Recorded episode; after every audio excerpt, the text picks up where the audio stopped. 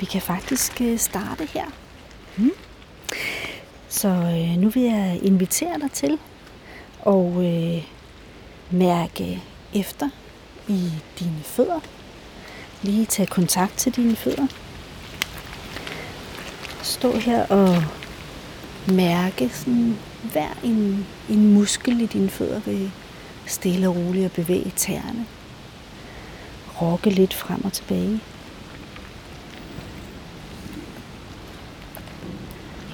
Mærke, hvordan underlaget er at stå på.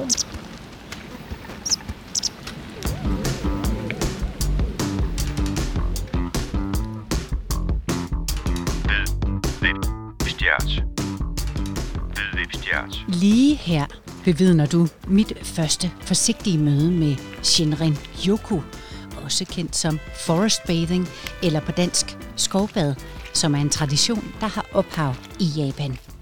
Det er Turi Kledal fra Naturrefugium, der viser mig vej igennem skoven og vil fortælle os om sin tilgang til naturen her i episode 8 af Danmarks Naturkanon podcasten.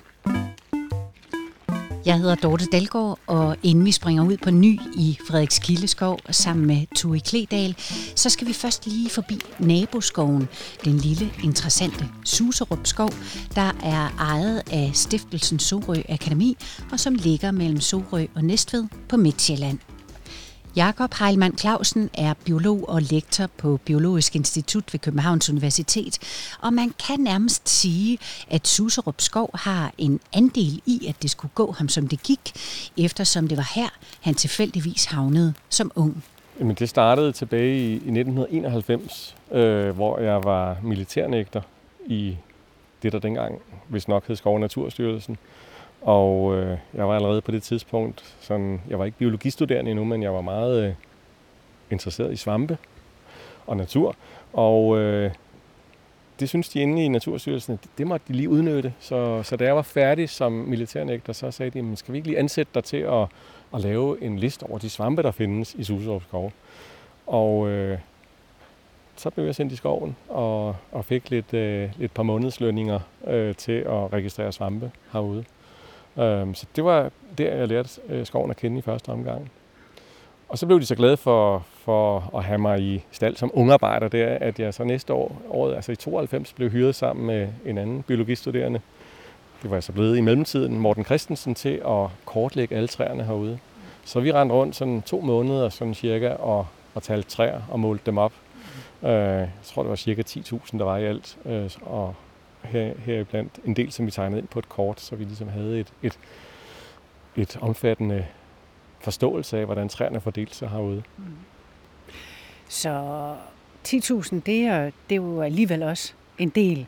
Men har du nogle yndlingstræer, du indimellem lige skal se til så?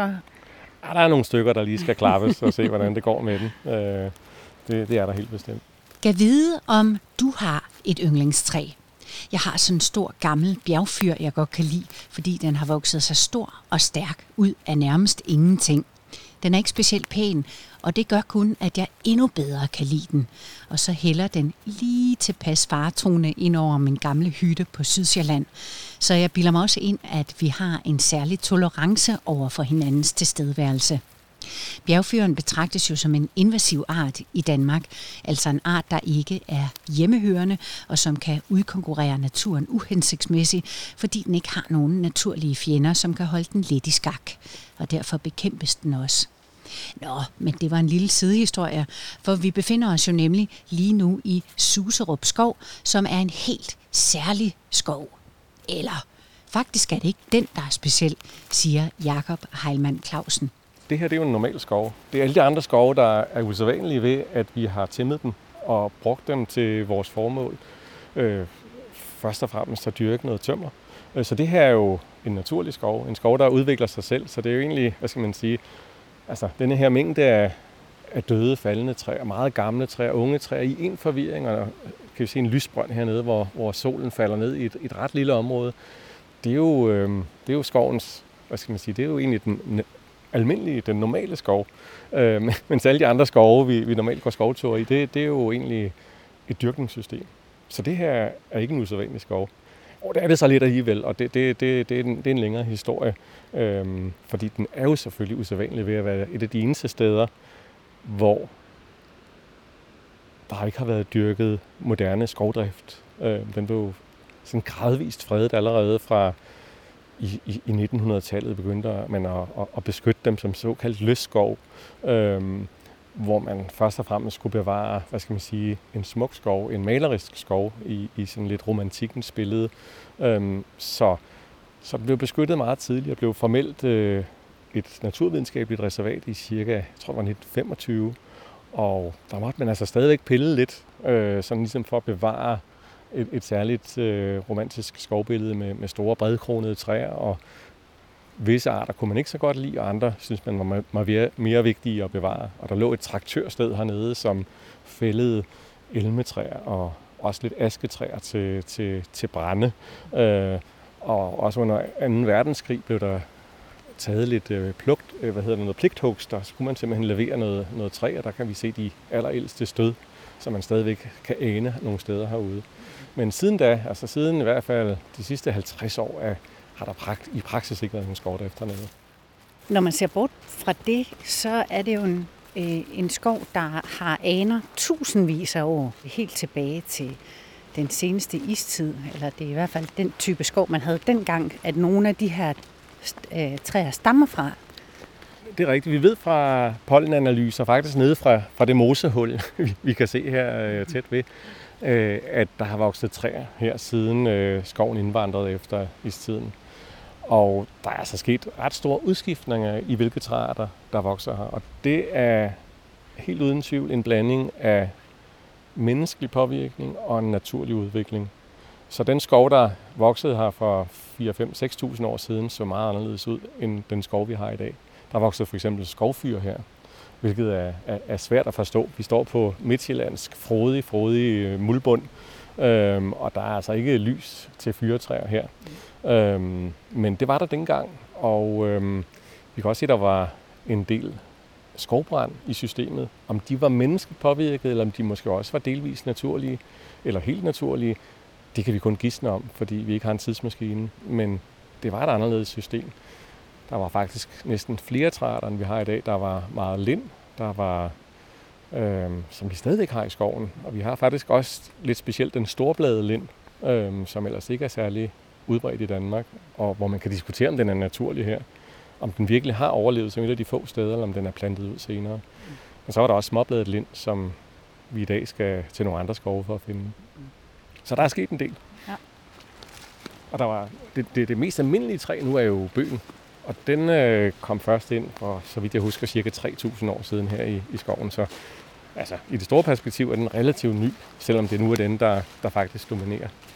Det er jo alligevel meget, at man har den her viden om skoven, der alligevel går så langt tilbage. Nu siger du, at det, det er selvfølgelig ikke alt, man ved, men, men man ved dog noget. Ikke? Og man ved mere, end man gør om de, de fleste skove, takket være, at man, man kunne kigge på de her lag af, af tørv, hvor der både var pollen fra træerne, men også det, det man kalder makrofossiler, altså i virkeligheden bevarede rester af træer, som gjorde, at man meget sikkert kunne sige, at der har vokset skovfyr her. Det er ikke bare pollen, der er fløjet hertil. Mm. Øh, det var også derfor, man kan sige, at, at der er vokset storbladet lind, fordi man simpelthen kunne finde rester, der tydeligt viser, at det var den art, og ikke dens nære slægtning. Og nu mærker vi jo lidt til, at det er sådan en urørt skov for alvor, fordi ja, man skal lige se lige... over, over en træstamme her. ja, man skal se, hvor man sætter fødderne hen, ja. fordi ting får simpelthen lov til at ligge, og det, øh, det har jo stor betydning for diversiteten af, af svampe og arter, ja, både planter og dyr og insekter, ikke? I allerhøjeste grad. Og jeg har jo haft altså, været så heldig at få lov til at forske hernede i, i af flere omgange, både i, i forbindelse med mit speciale og siden min Ph.D., men så også her de sidste år, hvor vi har haft et stort projekt, øh, hvor vi har undersøgt bøgeskove over hele landet. I alt 40 forskellige skove har vi kigget på, hvor vi har kigget både på vedboende svampe, på mosser og laver, altså såkaldte epifytter, der vokser på de levende træer. Vi har kigget på fugle, vi har kigget på de planter, der vokser i skovbunden. Og ja, også biller for den sags skyld har vi fanget i fælder, og vi har også haft en ekspert ude at samle midler. Så vi har været meget bredt omkring øh, den biologiske mangfoldighed, biodiversiteten i de her skove. Øhm, og der er det jo tydeligt, at en, en skov som, som den her kan noget helt andet end en dyrket skov. Øhm, ikke så meget, når vi kigger på karplanter. Der er ikke, øh, altså, der er en stor forskel i, hvordan planterne fordeler sig, fordi de, de vokser lige her, hvor, hvor et stort træ er skvattet sammen, når vi har et lysbrønd, og der kommer lys ned. Der har vi karplanterne i stor mængde. Kigger vi så ind i den, den lukkede skov, hvor træerne konkurrerer meget om at blive de største og stærkeste, der er kun anemoner og, og lærkespor og den slags i foråret, men ingenting nu, fordi der er ikke noget lys til dem. Men kigger vi på vedboende svampe, og kigger vi på epifytter, altså mosserne og laverne, så er der enormt stor forskel. Så er der op til 10 gange så meget, øh, hvad skal man sige, så mange, især når vi kigger på de sjældne specialister, så er der altså 10 gange så mange her, end der er i en, en gennemsnitlig dyrket skov. Så der er en kæmpe forskel der. Selvom Suserup skov er et godt eksempel på, hvordan en almindelig dansk skov ser ud, når vi ikke dyrker træer i den, for eksempel til møbelindustrien. Og så alligevel ikke helt, forklarer Jakob Heilmann Clausen. Hvis man skal sige noget, der virkelig ikke er normalt her, i forhold til hvis vi tager de store briller på, så er det jo manglen på, på store græsne dyr. De blev jo smidt ud af, af de danske skove for 200 år siden som husdyr, og endnu tidligere begyndte man jo at, at jage de dyr, der naturligt rendte rundt i, i skovene. Og nu har vi den situation, at, at skoven mangler faktisk lidt. Og Der er begyndt at komme øh, dårdyr i området heldigvis, og der kan man faktisk se, at de begynder at æde lidt de her ly- lysbrønden, så de begynder at blive noget, der, der findes i, i, i systemet i længere tid. For i stenalderen, før mennesket for alvor begyndte at sætte sit præg på skovene, må man forestille sig, at hele Danmark egentlig var dækket af skov i et eller andet omfang. Undtagen der, hvor der var moser eller andre meget svære forhold. Men der var masser af dyr. Der var urokser, der var vildheste, der var elge, der gik rundt i skovene. Og hvis de skulle finde noget mad, så var det altså ikke derinde i, i de døde bøgetræer. Det var, når der kom lys. Øh, for eksempel, når der var en lysbrønd. Så der har været, tænker jeg, øh, det kunne være enormt spændende at have den der tidsmaskine. Men det har nok været her, de har fundet meget af deres foder, når der ligesom kom en åbning. Og man må forestille sig en helt anden dynamik, hvor der var mere plads til de arter, der godt kan lide lys. Fordi det er, hvis man har fulgt lidt med i debatten, så er der mange, der siger, at den der urørte skov, den bliver så mørk. Og det er jo delvis rigtigt, når man ser Suserup skov i dag. Men det er altså fordi, at man for 200 år siden fik smidt dyrene ud af skoven. Mm. Så det er derfor mange af os, der arbejder med naturbeskyttelse, siger, hov, vi bliver nødt til at have et nyt perspektiv på landskabet, hvor vi faktisk ophæver skældet mellem skov, hvor der ikke går dyr, og det lysåbne landskab, hvor vi gerne vil have nogle køer og heste ud. Det er jo også bare en, en helt anden øh, oplevelse, som du får af at gå ind i sådan et stykke skov her, øh, end hvis du går øh, ja, nærmest i en hvilken som helst anden skov. Ikke? Det, det er bare øh, noget andet. Jamen oplevelsesmæssigt, altså nu, hvis jeg så tager biologhatten af, og det er jo svært, men, men øh, som oplevelsesrum er det jo også helt anderledes end en dyrket skov. Mm. Det var meget sjovt, det blev meget tydeligt for mig, da jeg lavede feltarbejde hernede de, de sidste par år, øh, hvor vi jo skulle sætte nogle mærkepæle for, for at markere nogle prøvefelter. De var næsten ikke til at finde herinde, fordi at, at skoven er så uoverskuelig, og så der, man kan ikke se så langt i den, og det er måske nogen, der synes er lidt kedeligt, at man har ikke den der bøgesøjlehal, hvor man kan se 200 meter, øh, og, og så se rødgrænplantningen i baggrunden. Altså her er der hele tiden noget, der møder øjet, men det er meget forskelligt, hvordan det ser ud. Øh, og nogen kan godt synes, det er en ensformig skov, men det synes jeg jo ikke. Og det er jo så måske også, fordi jeg er biolog og, og forstår dynamikken hernede, hvor man har nogle områder med unge træer, som vokser op efter nogle større stormfald. Man har lysbrøgne. Man har nogle lidt mere sumpede partier, hvor der kommer nogle andre træer ind. Det blik har jeg jo selvfølgelig lidt via min biologiske viden, men, men, men, men jeg, jeg har ikke haft nogen med hernede, som ikke synes, det var en fantastisk skov. Lige meget om de næsten intet vidste om, om biologi, så, så det kan virkelig anbefales som, som oplevelsesrum. Øh, især med børn, selvom de formelt ikke må rende rundt på stammerne. Jeg ved også, at skovejeren her er lidt bekymret for virkelig at reklamere for meget for skoven, fordi der er faktisk, i forhold til det er en lille skov ude på landet, på Vestjylland, så kommer der mange mennesker her. Ja. ja, det er jo en balancegang at værne om naturen, samtidig med, at man også gerne skal, skal vise, hvad den her type natur kan, så vi kan få noget mere af det. Ikke? Jo, jo, jo, og det er jo så godt, det kommer nogle andre steder, hvor der er lidt mere mulighed. Altså, det er jo et videnskabeligt reservat, så det er nok ikke her, man skal, man skal tonse rundt og, og, og, og klatre i træer. Mm. Øh, men, men det kommer der så heldigvis andre steder i, i statsskoven, ikke mindst, hvor man kan gøre de, de kommende år. Og nogle steder er der allerede, hvis man opsøger den. Og så er der selvfølgelig det her med, altså, hvad skal man sige, naturen er jo lidt farlig sådan et sted her. Der er jo risiko for at få en gren i hovedet. Øhm, og jeg har været her mange gange, også i blæsevejr. Jeg har jeg har aldrig oplevet det, men, men, men det er selvfølgelig en risiko, man så skal tage med. Altså, mm. naturen bliver faktisk en lille smule farlig, når den bliver vild. Mm. Øh, det er en lille smule ud af det trygge rum også. Det skal man selvfølgelig tage med, og ikke, ikke være bange for.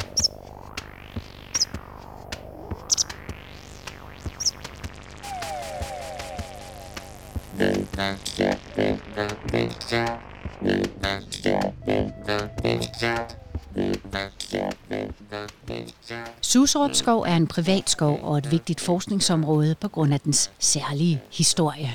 Og derfor må man også kun færdes på stierne. Men den er alligevel interessant at besøge. Og så kan man altid gå over i naboskoven, Frederiks Kileskov, hvis man gerne vil slå sig lidt mere løs. Så det gør Tui Kledal og jeg.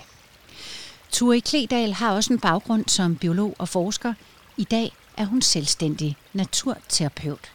Og derudover så laver hun de her skovbad, der udspringer af det japanske fænomen Shinrin Yoku. Og her kan du komme med mig ud og lige få en forsmag på, hvad det egentlig går ud på at tage bad i skoven. Nu er det jo ikke øh, et bad i sin enligste forstand, men snarere det, at man ligesom lader sig indhylde af skoven. Det vi gør nu, det er, at vi øh, går et lille stykke. Og her vil jeg invitere dig til når du går fremad, stille og roligt. Jeg kommer til at gå lidt foran. Og ellers bare i dit tempo, bevæg dig, hvor du mærker ind på det, der er omkring dig. Det vil sige, faktisk gå hen og tage kontakt nu, her hvor jeg holder hånden på en egestamme og sådan mærker, hvad er det? Hvordan er den at mærke på? Man kan sige, at, at vi kan forholde os til naturen på rigtig mange måder. Vi kan forholde os kategorisk til den. Det vil sige, at vi kan sådan være meget beskrivende, som jeg nu her siger, om det er et egetræ, det her. Det har en stamme, der sådan er meget sådan, øh, ja, riflet og furet. Og så ved jeg, at det er et egetræ. Men jeg kan også, øh, jeg kan også beskrive den netop kategorisk med at sige, at den er, den er den er den farve, den er sådan lidt, lidt øh, grønlig, lidt øh, mintfarvet nogle steder på grund af noget lav. Så videre. Så kan jeg gøre noget andet. Så kan jeg bruge mine sanser og forholde mig sanseligt til den. Og det er det, vi skal nu her også. Det her med at mærke, den er hård. Den er sådan, øh, den er lidt tør. Så du prøver at mærke ind. Nogle steder er den lidt fugtig af regn, og andre steder helt tør. Den har ovenikøbet en lyd.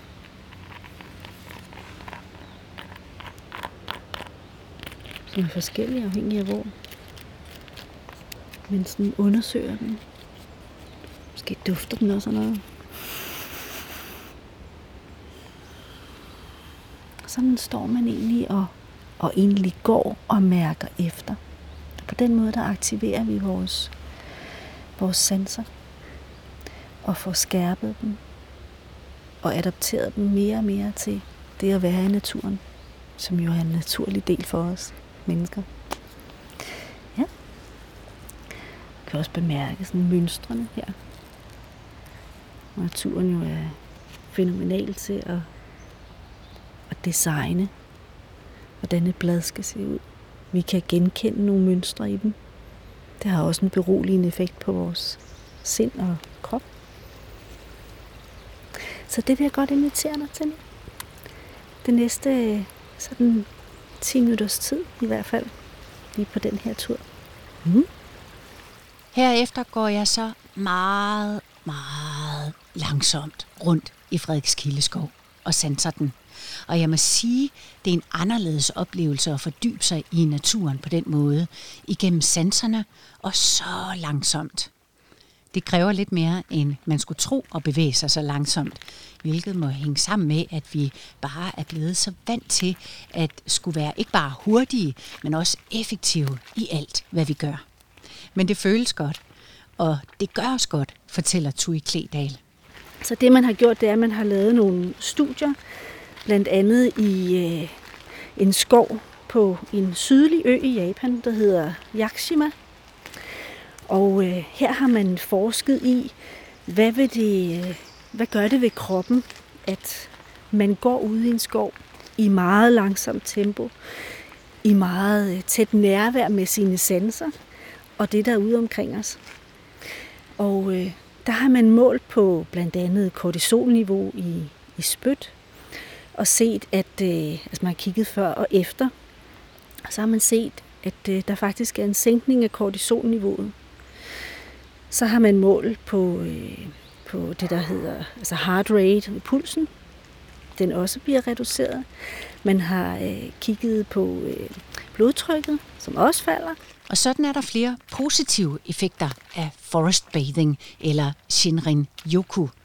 Men det er selvfølgelig ikke en mirakelkur, der kan helbrede os. De japanske undersøgelser hænger alligevel godt sammen med, hvad vi også har lært fra andre videnskabelige undersøgelser gennem tiden, nemlig at naturen påvirker os positivt, hvilket de fleste nok også selv har mærket efter en tur ud i det grønne. Derfor så Tui Kledal også gerne, at der blev lavet flere undersøgelser i Danmark, som jo alligevel har en anden natur at byde på, end Japan for eksempel har. Mange studier er lavet i, i Japan, og der er en anden skovsammensætning i Japan. Øh, og det, som øh, Queen Lee, som er ved øh, Tokyo Universitet, han kigger på, det er, hvad er det egentlig ved skovbadet, der har den her sådan sundhedsfremmende effekt og effekter på de parametre, jeg lige nævnte. Og øh, han, har sådan, han har lavet nogle studier, hvor han har kigget på, er det den her langsomme gang, eller hvad er det egentlig? Og så har han, øh, han har sammenlignet nogle forsøg, hvor han har taget mennesker ud i, øh, altså i, i bymiljøet, og så har de bare gået rigtig langsomt der, og så kigget på, hvad gør det ved lige præcis de her forskellige parametre i forhold til, at man er i skoven. Og det han så er kommet frem til, det er, at, at der, der er noget andet, når vi er i skoven. Der er noget, der har en, en anden indflydelse, end når vi bare går langsomt. Så han blandt andet kigget på, øh, på fytonsider, som altså duftstoffer i, øh, fra træerne. Øh, noget af det, som man også øh, går ind, man kan gå ind og lave en, en destillation på, øh, på de her stoffer. Og øh, det er så det, man bruger også i aromaterapi. Og, og, altså, det er simpelthen duftstoffer, som gør noget ved os. Og der er nogle forskellige studier der, der er inde også at beskrive, at jamen, det her med, at vi, vi, når vi dufter til noget, og bruger vores duftsans, og vi, vi øh, får en duft, der minder os om noget, og så, så går der så går det meget hurtigt med, og så kommer der et minde frem, altså vi får nogle billeder af minder, vi bliver i bedre humør, øh, selvfølgelig hvis det er nogle gode minder, ikke? men, men øh, der er nogle af de her duftstoffer, som, som formår at, at gøre, at vi, vi har en tilstand i kroppen, som føles behagelig. At vi har en fornemmelse af velvære i kroppen. At det øh, faktisk er med til at, at, øh, at øge vores immunforsvar også. Det har der været nogle studier omkring. Nu, nu der er masser af forskellige øh, hvad skal man sige, kemiske stoffer herude i, i naturen, fordi det er det, vi alle sammen består af, det er det, naturen producerer. Øhm, og der er også nogle svampestoffer, som man har lavet nogle øh, studier med øh, mus på, hvor man så har eksponeret de her mus for, for de her svampesporer. Og har set, at, at der sker noget i forhold til deres adfærd i en positiv retning. Så det, det er super interessant, og jeg tænker, at der, der må gerne komme nogle flere studier omkring øh, det her, fordi det er, det er meget spændende, hvordan vi er forbundet til naturen, og hvordan vi faktisk også er afhængige af den. Tak til biolog og lektor Jakob Heimann Clausen og naturterapeut Ture Kledal for turene i henholdsvis Susrupskov og naboskoven Frederiks Kildeskov. Mit navn er Dorte Dalgaard, og det er mig, der laver Danmarks Naturkanon som podcast på vegne af Miljøstyrelsen. Dans og lær står for musikken. I dag var udgangspunktet Suserup Skov, men som du ved, så består naturkanonen jo af hele 15 ganske særlige naturområder fordelt over hele landet. Den her podcast tager dig med ud i dem alle sammen, så tune endeligt ind, hvis du mangler inspiration til en tur ud i de fineste landskaber. Og prik også gerne til din onkel, kollega eller din bedste ven, hvis du mener, de kunne være interesseret i at lytte med. Vi høres ved.